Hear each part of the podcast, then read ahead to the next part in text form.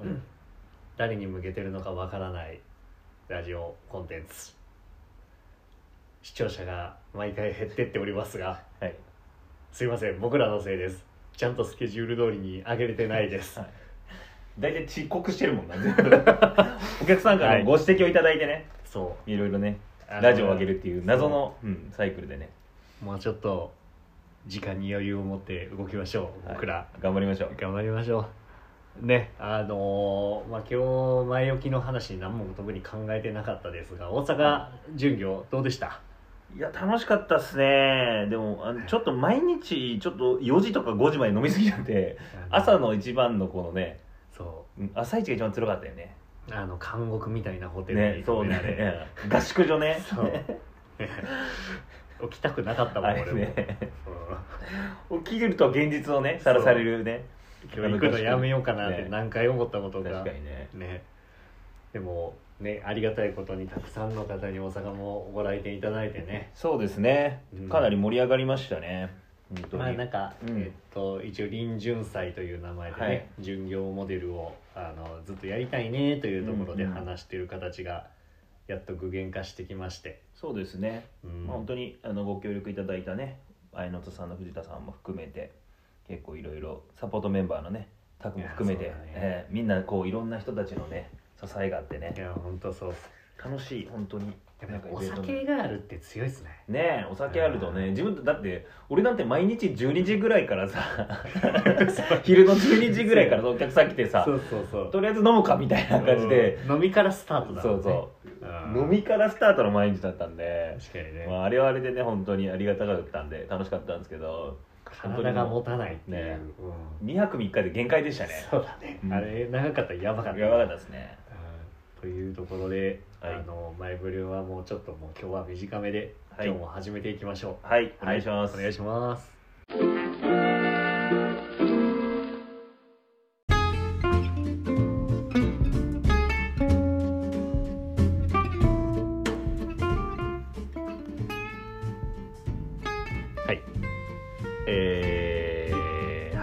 皆さんこんにちは。金曜日のお時間です。この番組はリンのフィルターを通して気になる人物ことについて配信していきます。MC 私大橋と佐藤で。お送りしていきます。えー、ビ足りてますか？というところで、はい。えー今回、はい。えー僕が前職でもお世話になってた純銀純金を扱う、まあどうなんでしょう。革業界では非常に知名度の高いはい。本池大輔さん。はい。こちらにお願いして、えーダイアリー・オブ・アルチザンという、まあ、彼が上げているインスタをねあれ毎毎日とね毎日してらっしゃる。ね。うん。僕らよりちゃんと豆です。ね、はい。3日に1回とかね。ダメだなーってうこう見直さないとなーと思わさせられる本当に素晴らしい尊敬すべき方と今回も協業させていただく形になりまして。んはい初めて触れてみたどうですか体感佐藤さんは？そうですね。一番初めにあの多分見に行かせていただいたのがえっ、とえーギャラリーさん？えギャラリーさん。はい。の、えー、と元池さんの個展に行かせていただいたので、やっぱあの時かなり衝撃的でしたね。あの漆器っていうものもやっぱりそうですしうん。革に漆を塗るっていうこともそうですしまあまあその純銀の素晴らしいそのクオリティもだったんですけど、まあ、それもあってねあの初めてだったんですけどアートドローイングのねうん。元池さんのドローイング買わさせていただいて実絶賛家にあの飾ってはいるんですけどそのね基本の音池さんの創作って、えーそのドローイングいわゆる絵描きですね、から始まってくるプロダクト、はい。あの A ギャラリーさんで見たやつはその佐藤さんが言った、えー革にね漆塗りをするというアーティスト活動の一環を表現した展覧会でしたが、えーまあ僕ら今回、えー紹介させてもらうのがそのドローイングから始まったジュエリーなんですよね、うんそれはどうです？実際使ってみて。そうですね。今いろいろまあそうですね。いろいろまああのアイコニックなモデルいろいろまあドゥオモのリングも今つけてますし、まあ、美のネックレスだったりとかもそうなんですけどやっぱりまあその一個一個のやっぱりなんて言うんでしょうね。元池さん自身がこうハンドクラフトとしてやっぱりこう一つ一つやっぱ作られてるっていうところがあるんで、うん。やっぱり一個キャラクターがねやっぱりこの作品の中で全然一個一個違うっていうところがすごく魅力的かなと思いますしこのやっぱり純銀ならではのやっぱり輝きというかうん。っていうところもやっぱりこう使っていくごとにやっぱりすごく愛着が出てってるのでなんか非常になんかこう僕としてはなんかすんなりとこうやっぱり取り入れていくことができるようなアイテムでなんかすごく思い入れもあってなんかすごく好きですね。なるほど、はい、まああの基本ね僕らのこう林のコンセプトっていうのがこの「世を超えた美の追求」というところで「世の美」という言葉がかなり、えー重要な言葉にはなっまして、まあ、本当要約してどういうことかというとやっぱり生活の中に溶け込む道具的な部分の美しさっていう部分を救いましょうねというところ、それが人の内面から出る本当のラグジュアリー美しさですよっていうところが僕らのテーマでもありコンセプトでもありっていうところなんですがまさに元池さんのプロダクトからはそこの部分がねまあこの銀っていわゆるやっぱり巷にある素材っていわゆるシルバーまあ聞いたことある方もいますけど急にこういわゆるまあ鉄の不純物って言ったらあれかもな語弊無かもなんですけどを混ぜた形で制作しているものが多いのでちょっとまあこれもあんまりはっきりと断言しちゃうとなんですが金属アレルギーとかってどういう部分から発と、まあ、そういうやっぱり不純物であったりとかそういう混ざった素材が酸化してとかか肌に反応して起こってしまうことが実は多いっていうところが実は科学的にもありまして純銀純金だとそういう部分がね少しこう軽減するという部分というか全くないというと語弊がね生んでしまうのかもですがあの軽減するといういわゆるちょっとそういうまあ用途的な部分っていうのもちゃんと背景としてあるところがまあこの僕らの「陽の美」という言葉に用具としての美しさというところに連動してくるのかなというところを僕は解釈しています。はい、でプロダクトもまあアイコンになる今回は4型になるのかな3そうですね。ハーベスト B の B の、まあ、基本この3型か。これがいわゆるコアラインと言われる軸になる元池さんのプロダクトまあ一点物を混在しててやっぱりこういうね会をやってる時って一点物とか言われるとそういう部分にこう目が行きがちですけど僕らずっと見てるとこのコアコレクションの良さがねすごくわかるんですよね。すごく分かってくるんですよね、うん。だから、まあ、一度ねなんかこのあ見たことあるなこんなんかっていうところの解釈から実は僕らも今日ねああだこうだやってみたらあこんな発見あるんだっていうね、日々のねやっぱりこう使い方というかねお客様とねうん。対話しながらそういうのを発見できる、まあそれがもしかしたら元池さんが月1回いわゆるオープンアトリエというところを開いてる理由なのかなっていうところもなんかこう解釈ができてよかったなっていう時間でしたが、はい。まあ、ハーベストいわゆる稲穂をイメージした形でこのまあ一番ねこの純銀のいわゆる溶接じゃないというか手で作られてるというのが分かりやすいねねうん。あのプロダクトかなと思いまして、やっぱり一個一個のいわゆるブレスレットなんですが、えー、コマですね、の大きさが一個一個表情が違うんですようね。ん。ねそれがねなんかこう一つ一つの表情が生まれて、うん。うんなんか設計されてるっていうのが。だからなんかね僕らの今取り扱ってる中のハーベストに最終のコマがめっちゃ細かいやつあったじゃないですか、ね。あれは元池さん後付けでこれやべえ大きくできちゃったみたいなところからできた間に合わのかないみたいな。ね。そうですね。そうですねなんかそういうのをちょっとこうなんて言うんでしょうね。ものからこう語りかけてくるような。でもなそういうストーリーもいいなという一点物に近い形のものづくりをしてまして、まあ、一個一個もちろん全部元池さんの手作りです、はい、で純銀というのは冷えてる状態の時に一つ一つこう駒を組み合わせながらまず固めていき叩いて作っていく、まあ、これ多分プロダクトがある中での方が説明は分かりやすいのかななんですがなのでぜひねご来店いただいてさせてもらえたのですがまあ本当にそういうちょっと思いを込めた形でハーベストというのは、えーの皆さんに実りが生まれますようにという一応思いを込めて元池さんが制作しているでなんかそういうデザイナーがなんか何ですかその制作をするにあたって実りがありますようにっていうようなやっぱりこうメッセージというかそういう魂を込めて多分そういうのを制作されてると思うんでなんかすごくつけてるね今ちょうど橋さんつけてますけど、なんかこうお守り的に何かこういいことがあるんじゃないかっていうような気になるじゃないですか。なんかやっぱそういうのがやっぱりすごくこう自分たちがこう手で届けていって手でねお客様にこういう思いなんですよとかねっていうことを伝えていく意味があるのかなっていうところはすごく感じるプロダクトですよね。ねだからあの実りあるような願い事をしました、あ何ですか？はいやでもここでは言えないあそうですか。どうせあのいやらしいことじゃないですか。大丈夫ですか。失礼しました。はいあので、はいえー佐藤さんがつけてるこれはルオーモのリンク、はいはいはい今日今日買いたてやねっていうかむしろそうだね先ほどはいら気づいたら買ってたね。気づいたらつけてうんもう買いましたね。あので結婚指輪に重ね付けを佐藤さんは今してる状態ですけど、ななんかねいいですよねこの華奢な重ね付けというか。そうなんですよね、うんなんかやっぱりまあ結構あと形状が違うっていうのもよくてなるほどなんかやっぱりこう丸みのあるちょっとボテッとしたものとこのドームならではのこのねオクタゴンっていう形の組み合わせがすごくなんかこうね重ねた時と、うんあとまあゴールドのものといわゆるこうね今回スモークっていう加工でねピュアシルバーに対してスモーク加工してもらったもののなんかこうギャップがすごい良くてなんかつけた時になんかすごくこうしっくりきてるなんかこのね指の感じというか。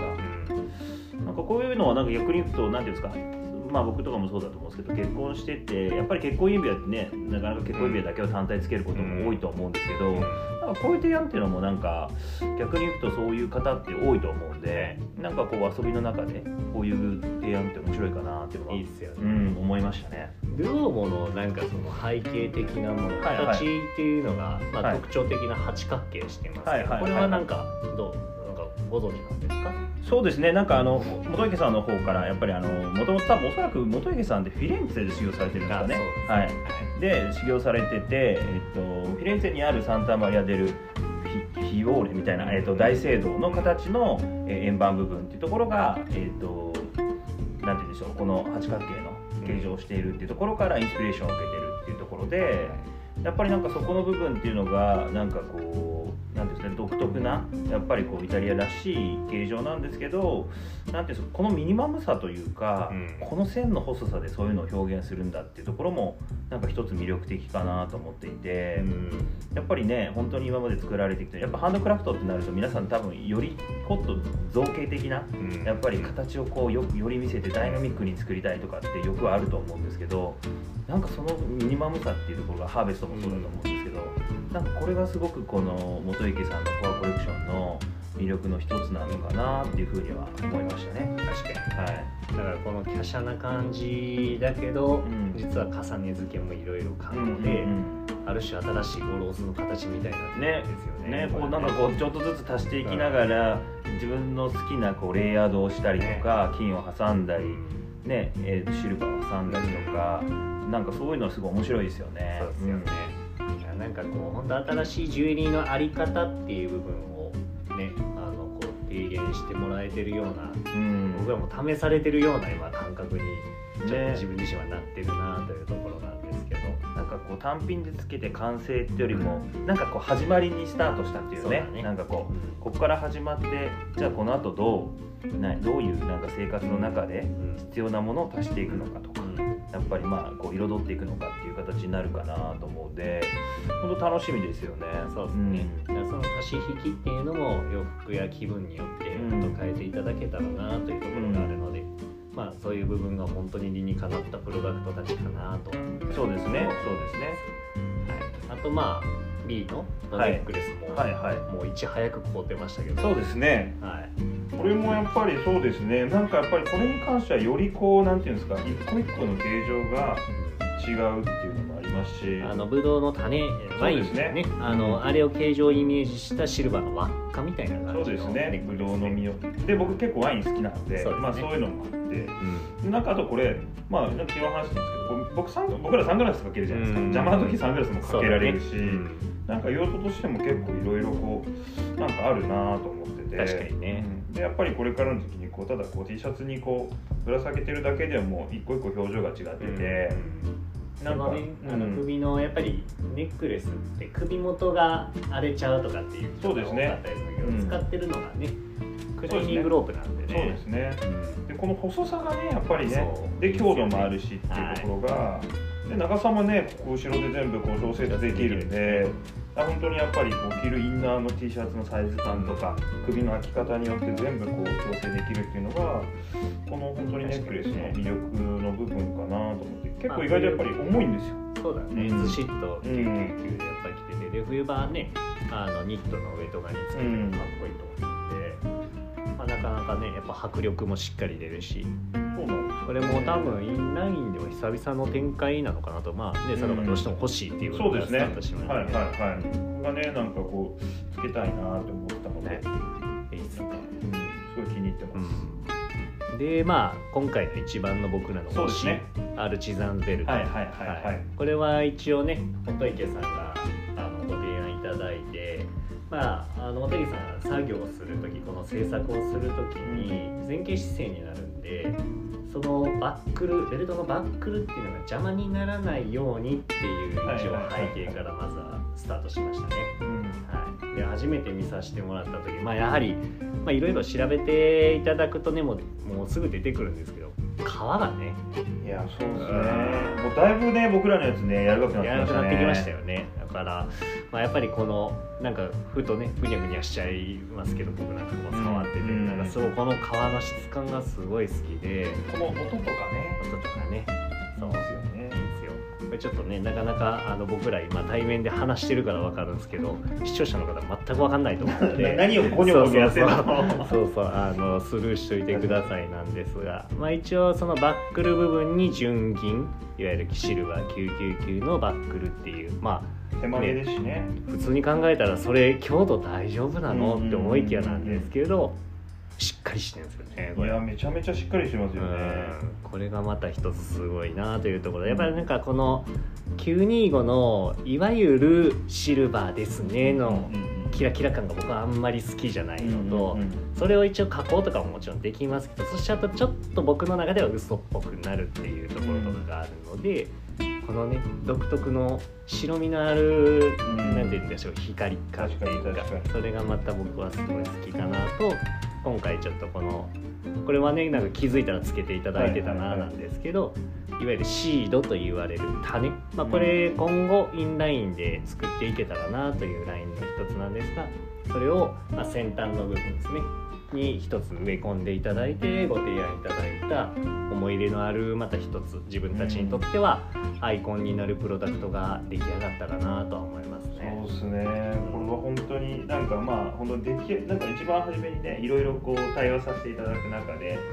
のベルトをね、うん。やりましょうかっていう中で本当にね僕らも本当にそのシードのコレクションに対してね結構こう元池さんにリクエストさせてもらったりとか、でまあ今現時点ではなかなかこうね具現化できないけどもっていうふうなところでのなんかこういう僕らとの対話の中で生まれたねこのシードの種っていうところをなんかこうインスピレーションの中でこういうプロダクトに落とし込んでもらえてるっていうふうなところがすごいこう嬉しいですよね。ですね。うん。やっぱりこのね夏場ってどうしても極論は T シャツ1枚とかシャツ羽織ったりっていう軽装になっていく中でこういう小物でね要はあの遊びを聞かせてもらうっていうところ本当楽しんでもらえたらなというところもあって、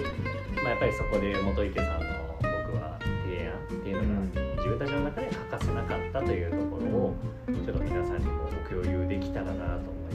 でその中で今回ベルトまずはねあの自分たちのアイコンとなるプロダクトを含め先ほど紹介したジュエリーたちをあのいろいろ堪能して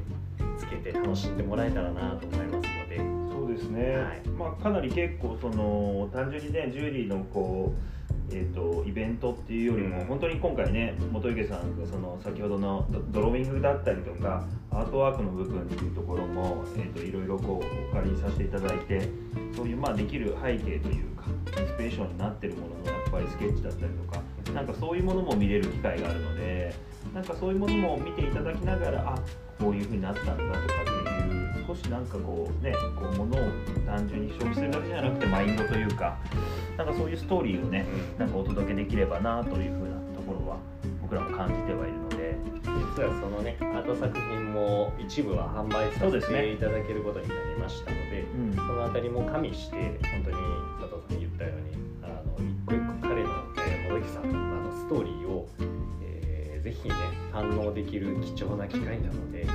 まあ、そこを僕らと一緒に、まあ、コトルであったりキーシェイクルであったりナビさんであったり、えースタジオヒルンであったり今回今までやってきたブランドたちに共通している、僕は時の変化っていう部分あのそこの部分を一緒に刻んでいけるイベントにまたなるのかなと思うんであのフランクに楽しみに来てもらえたらなとは思いますそうのでですね、はい。本当に遊びに来てね見てもらえるのが一番面白いと思うので、おすすめはそうだね。最今のホットはあれだね。ルオームの重ね付け。重ね付け。ああそうですね。重ね付けと。素材かうん。素材形重ね付け。そうですね、あれそれは今二人の中での一番ホットだね。はい。確かに。なのでぜひ。あの即売あと期間が一応5月の31日まで。はい。月さん開催中から31日まであと12日間ございます。ので、はい。えっと即売できる在庫も一部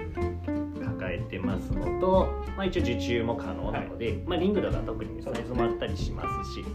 あのなかなか見れる本当機会ないと思うのでぜひぜひたくさんの方にご来店いただけると幸いです。はいはい、では今日はそんなところですかね。はい、本日はご視聴いただきありがとうございました。ありがとうございました、はい、次回の林曜日もお楽しみに。お楽しみにさよなら。さよなら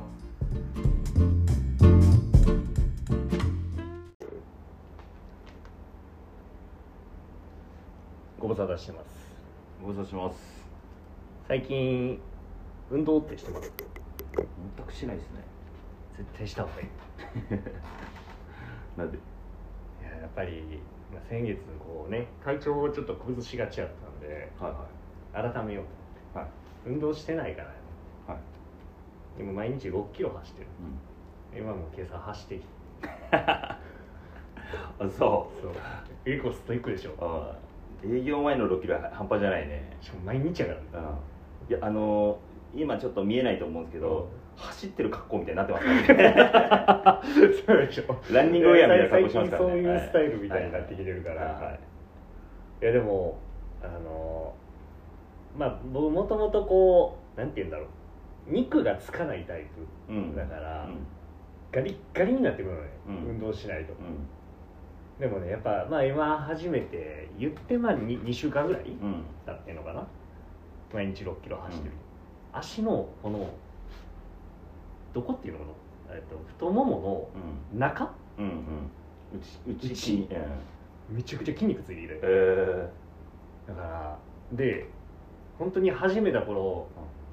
始めた1日2日目ーうん。足取れるかな思ってんけど、うん。俺走りながら。やっぱり筋肉って慣れてくるから、うん。この足の下半身が、うん。もう今俺多分強靭よ。う んで疲れなくなったやっぱり。なるほどね、うん。でねやっぱりまあそう人間ドック行きたいっていう話してて、うんうん。ちょっと健康をね、うん。あのまあ、ちょっと俺ら酒飲みすぎ説あるから、うんうん。まあ俺より多分佐藤の方が心配やけど、うんうん。そうあの健康を大事にしましょう運動しましょうっていうところで、はい。はい。あのなんかした方がいいよ だって心なしかだって最近ずっとキャップかぶってるもんね。なんかうん。スポーツスタイルになってるもんね。マインドがね。そうね。はいなんかだいぶまあ影響されてますね、そう、はい。ちょっと面倒くさくなっちゃうって言ってもはい夏夏さ、セットしたりするのも面倒くさいっていうのもあんねんけど、はいそう。なんかちょっとスポーツスタイルがはい。今心地いい。っていう今気分ですか？はい、はい。わかりました。は そんなこんなで今日も始めていきますじゃあ。い。はいはいえー、っとままた出だし忘れちゃった。だいぶ久しぶりなんでねあの、ちょっとあ飽きすぎちゃったな。ちょっとじゃあ1ヶ出だし月ぐらい空いてそうですね。ぜ先月がねちょっとイベント、えー、と今月に、うん。えー、と変更になったので、うん。ちょっと来週も多分ラジオ下手しあげるかなと思うんですがまずはちょっとうん。今回も正直ちょっと遅れてるんではい。はい。今じゃあもう一回出だしを。じゃあ皆さんこんにちは。林曜日のお時間ですこの番組は林のフィルターを通して気になる人物ことについて配信していきます。MC 私大橋と佐藤でお送りしていきます。選び足りてますか？というところで今回は、えーリーフベイ。ンあのまあ第1弾ユニフォームでやったコトルうんうん。のまあべ別ラインというのが正しいのかもしかして真骨頂がここにあるのか、うん。うん。あのーまあ我々もこうね長く洋服ってありがたいことに職業からいろんなものを見てきてるじゃないですか、はいはい。日本国内問わず海外もね、飛ばしてもらったりとかもあって、なんだろうね。なんかこうやっぱり仕事で行ってるっていう側面もあるからかもですけど、まあ、やっぱりもともと好きだからそのときめき的な部分。うん。わドキッとするなーみたいな感覚って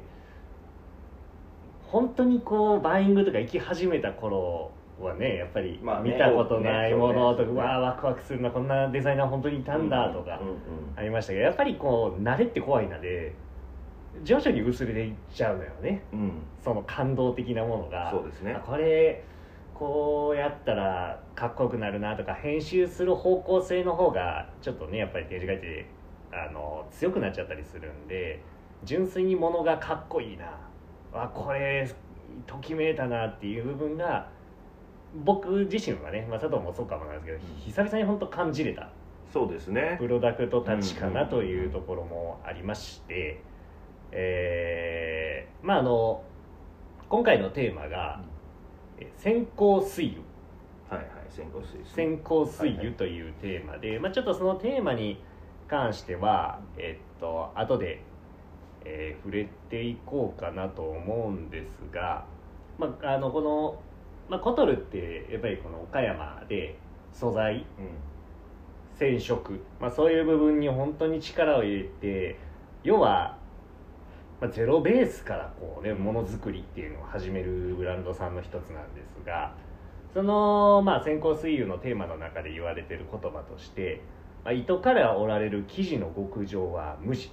その次にこも細かな格子と縦であるっていうところ、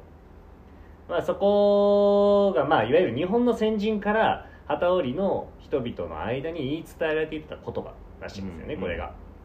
でまあこれちょっと僕がブログの方で書いたのと重複しちゃうんですけど、まあ、いわゆる業界のサイクルでいうと今って、まあ、SS の24年もう来年の春夏っていうことですよね、展示会コレクショうん。ンが始まってますと基本的には。でまあ僕らも前職だったらもうそこが本当忙しい時期、うん。もう今ね暑い中これ回らなきゃまた今日何やんねんみたいな状況でした。でまあ本当ね海外のそういう華やかな、まあ、デザインとデザインが融合した期間ねパリとかこうお邪魔するのは本当確かに楽しいというかね、うん。素晴らしい期間だったかなと思うんですよ。刺激的で。でもなんか僕個人的にこれが日本に帰ってくるとどこか違和感あるんですよねうん。違和感というかあの日本の街並みと相性が悪いのかなっていうのがすごい僕の中であって、洋服自体がね。そうなんですよね。だからまあこれはいろんな解釈あるんですけどやっぱり着ていくオケージョンがないっていうところ。うん。だからといって海外もあるわけじゃないんですけどやっぱりそのファッションサイクルの時ってそういう人たちが集まるからそういうふうに見えるっていうのもあるんですが日本って実際なかなかそういう場面って少ないのかなと、特に一般の人も交えてってなると、だからやっぱりそのカビで、まあ、僕らのコンセプトとつながるんですが流行カビで流行を追う西洋的な文化じゃなく、まあ、日常的に使用する道具の一環として表現するファッションっていうのがこの日本って相性は良いしある意味これって一番自由だけどセンス問われること。うん。だからある意味この無地っていうものを表現するには一番いい国うんかなって僕は解釈してるんですよね、でもある意味レベルが高い。うん。だからまあそこに無地にこそごまかしの効かない本質っていうのが現れますよっていうところでこのリーフベインあの無地なのにそういう感動を覚えたっていうのが、僕個人的ななんか感想なんですけど、まあ、ちょっと今すごいざくーっと今あの最初の衝動をうん。あの伝えたんですけどなんか補補足とかあります？そうですね。なんて言うんでしょうね。なんかこうまあこう系統といえばね、アルチザンって言われるような手仕事がかかったようなものだとは思うんですけど、そのやっぱりこうヨーロッパのアルチザンとは違ってて、まあ、そういうような手仕事がありながら日本の情景に合うやっぱ例えば肩の形状のパターンとか、まあ、例えば全ジャケットと言われるものだったりもそうですし、やっぱりその日本のロケーションに合わせて作られてるその考えられたパターンだったりとか、素材だったりそこでしかできないこう組み合わせ染色だったりもそうですし。なんかやっぱそういうところにやっぱりこうさっきまあねソジャが言ってくれてたみたいに日本のロケーションで来た時のはハエというか、やっぱりリアルクローズだなと思いますしその気分が上がるっていうようなやっぱりプロダクトだなと思っていてまあ僕らもやっぱりこう一番初めにその展示会でこう見させてもらった時にすごく衝動的にこれが欲しいよねっていうか、これを着たいよねっていうようなマインドになったっていうのは、まあ、かなりすごくこう久々の感覚でしたね。そうよね、だからまあ本当にそういう衝撃を与えてくれるまあコンセプトはさっき言ったその先行水油というところで、まあ、これ先行水油ってどういうことかっていうと、まあ、いわゆるあのお線香の線香ね、いわゆる線香を立てる時の個人の時を懐かしんだり香りの匂いがする間に心が研ぎ澄まされて普段とは違う時間を味わう感覚。あとまあ線香ってあのパッと光の輝きうん。とか儚さっていう部分があってそういう線香っていう2つの意味。で水油っていうのが、まあ、いわゆる緑に雨が降った時に青々としたこの葉っぱに水が滴る感じ、ああいうちょっとあの水油っていう言葉を合体した造語なんですけどあのいわゆる線香が終わると灰になってしまう言葉と水油という初々しい言葉で対義語っていう形で表現してるコンセプトなんですよね。その儚さ的な部分とか輝き的な部分を融合したっていうのが確かに日本の情景って結構あったりするなというところがやっぱコトルらしい解釈でこういうものを捉えられてるなとリーフベインっていうブランド名に関しては一言で言うとリーフリーフベインって葉脈なんですよね。でその葉脈っていう部分のいわゆる仕組み的な部分。要はこの水を吸ってこう登っていく歯の生きる様っていう部分をいわゆる茎ね歯で素材で表現してるんですよね。だからまあその写真ベースではなかなかこれってすごい伝えづらいし、言葉でもなんか想像してくださいも、これもねあの元池さんの時とかと近いのかもしれない、難しいのでぜひね実物見てもらえたらなんですけどまあ素材としては縦横に、えーコットン。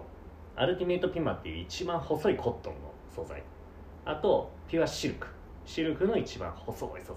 それを縦横に混ぜますと。で横糸に硬さのある偏布これもまあ言っても細さがあるんですけどあのその中でも強度っていう部分を足すためにあの偏布を混ぜてます。でそうすることでどうしてもまあちょうどねあの今販売してるシルク100%のインディゴさんの T シャツとかって言ってもツヤはありますよね、うん。シルクってそういう繊維です。でコットンの細番手のものもうん。結構このきらめき感って出ちゃうんですよ、そうね。でこれだけだとああちょっとドレスライクな綺麗なものなんですね、じゃあその葉脈のいい意味で荒々しさってどこで表現するのの結構重要なパーツを握ってるのが偏布なのかなと。うん。でもこれコトルのデニムと一緒なんですよ、うん。偏布の使い方っていう部分が個人的にこのブランドのまあ真髄なのかなっていうところが個人的に感じます、そうすることで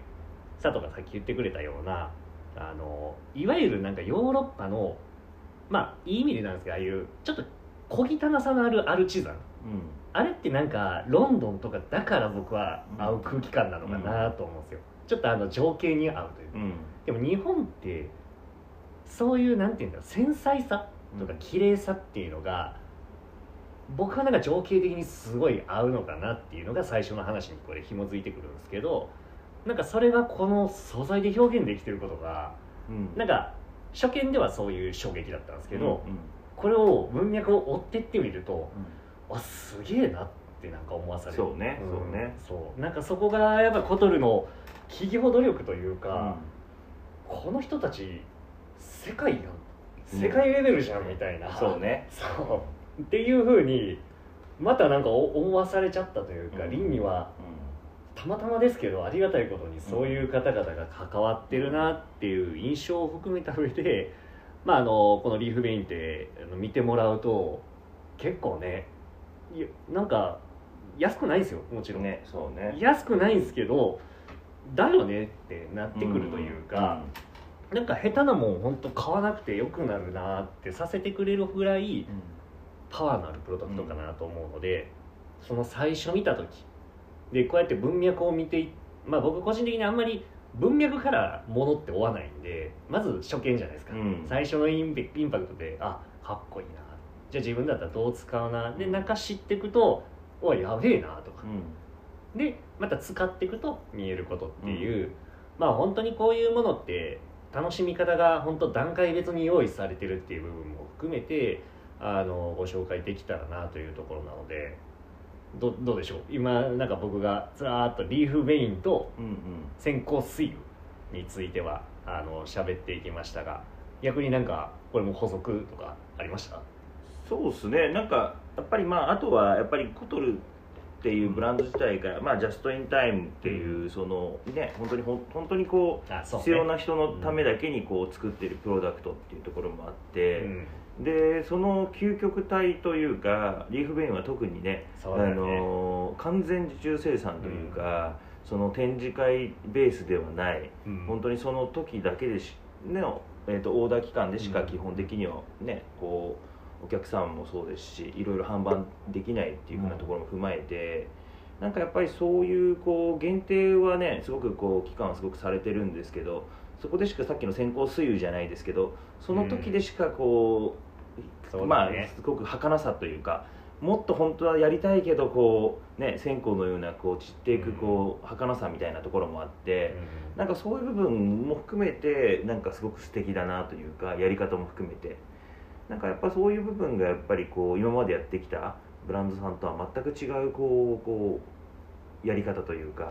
コンセプトになってるっていうのが、まあ、個人的にはすごく素敵だなっていうふうに思ってますね。あーうん。いいっすね、まあうん。確かに本当ジャストインタイムここにも実は採用されてるんですね、うん。そういう意味でもね。だからまあ本当にねいろまあ100人にはまるプロダクトかって言われると難しいのかもですけど、うんうん本当になんか好きな好き者10人ぐらいはさ買っちゃうよねっていうか来ちゃうよねっていうかそうね。まあ、そういう輪の広がり方をしてってもらえたらなうんというプロダクトですよね、これに関しては本当。でまああと、えーリーフベイに関してはやっぱりポイントは染色うん。ですね。こはい。こについてはちょっと触れとかないといけないのかななんですけどまあ、えーざっくり言うと5種類の染色を用意してますと、まあ、ベースはきなり。いわゆる素材そのものですね、うん。今の素材を混ぜたもの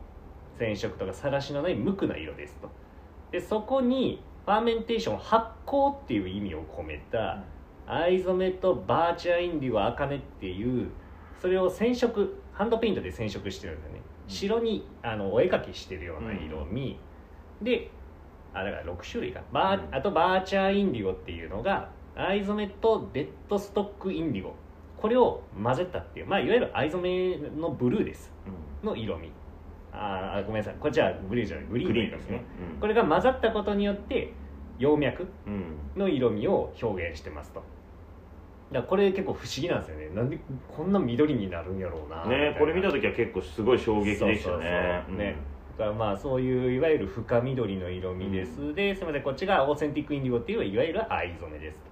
で藍染めっていうのも結局染色の濃淡によって差が出るんで結構物見てもらうと分かるんですけどムラがありますやっぱり、うん。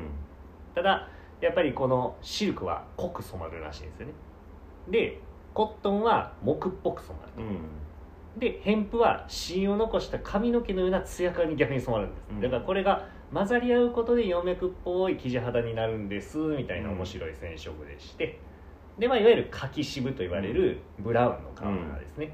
はい。まあ、でブラウンもまあなんていうの？いい意味で硬さがやっぱり出るんですよね、あの柿渋は、だからまあそこの、まあ、いわゆる植物の土を連想したような色味ですと。でまあ大本命があのブラックベインというあのまあえー、とリーフメイン一応サブテーマとしてインフォーマルっていうのも一応ベースとしてテーマがあるんですが、まあ、これ後で触れるとしていわゆる単純な反応染めの黒っていう部分があのリーフベイン的には違うなという部分でまずベースとして本藍染めを濃く重ねてその上に柿渋を乗せてます。でそうすると色が重なると、まあ、絵の具想像してもらったんですけど濃い黒になるんですよね、うん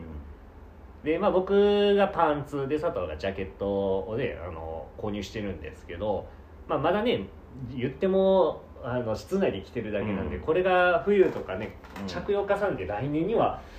これどういうね僕なんか洗ったらどうなるんやろうなってうん。ずっとこう話し合いながらねまだやってないんでわからないんですがいわゆる多分当たりとかあのデニムのような感じのが出てくるのかなというところはあのイメージができるいわゆる先行水油のブラック。うん。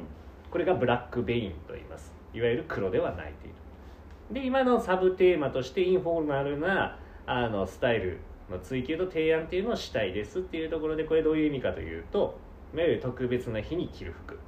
まあ着たことで日常に特別な影響を与える服であるように、まあ、いわゆる参観日とか初対面の人に会う時に自分っていうものを表すツールの一部として共に年を重ねる。で経年美化する服、まあ、この言葉すごいいいなと思ったんですけど、あのいわゆる本当に美しく変化していく自分たちが着用できる悪目立ちしないあのプロダクトなんですっていうところであの、まあ、そういうインフォーマルなスタイルっていう部分もあってまああの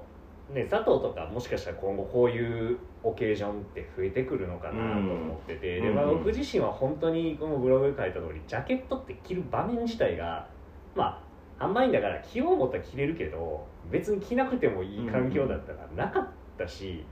まあ最近ねそういう食事のちょっと目上の方との食事の場面とかがまあ増えてくるからそういうのもいいんですけど、まあ、そこにも着ていけるっちゃ着ていけるジャケットっすもんね、雰囲気的にそうですね。うん。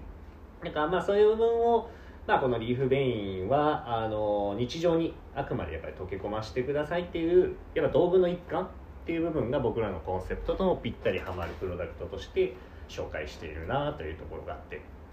僕はもうジェーン・バーキンのように、うん。あの踏みつけて。はいうん。期待です。まあもうそうですね。確かにこう。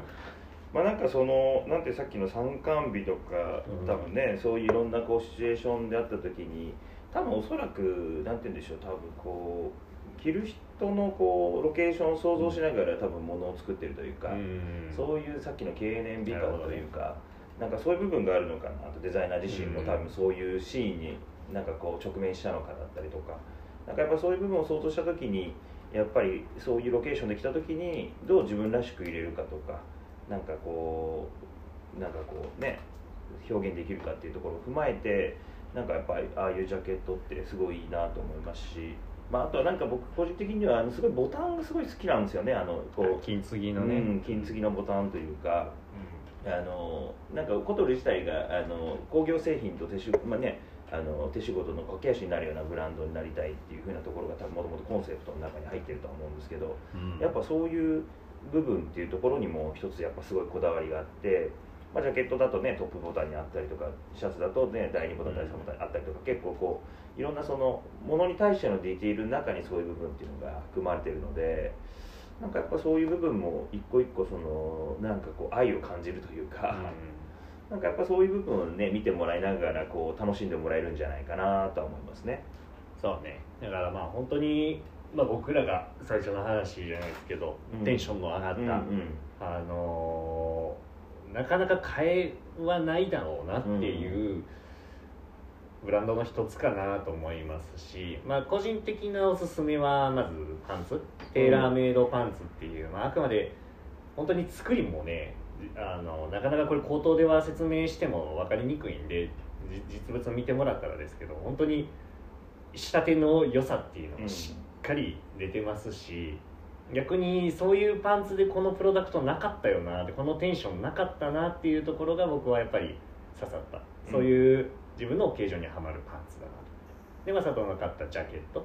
全ジャケットっていうのも、まあ本当セットで着てももちろんかっこいいんですけど、値段もかっこいいんで。そうですね。もうなんかセットでなるとね。そういける方まあだから僕もあ来年ジャケットかなとか 段階が必要かなとは思うんですけどあのまあうまく本当にそこの部分も見てもらいながらね自分色に染まるものを探してもらえたらなっていう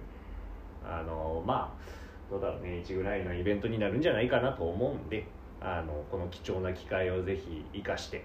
そうですね。はい、楽しんでいただけたらもらえたらね。なというところで、はいえっと一応期間が、えっともう昨日から始まってるので17までですね。17、えー、とそう月曜が祝日なんですよね、うん夜再来週のが。だから、そうですね。えー残り一応10日間、えーはい。ございますのであのその期間でぜひ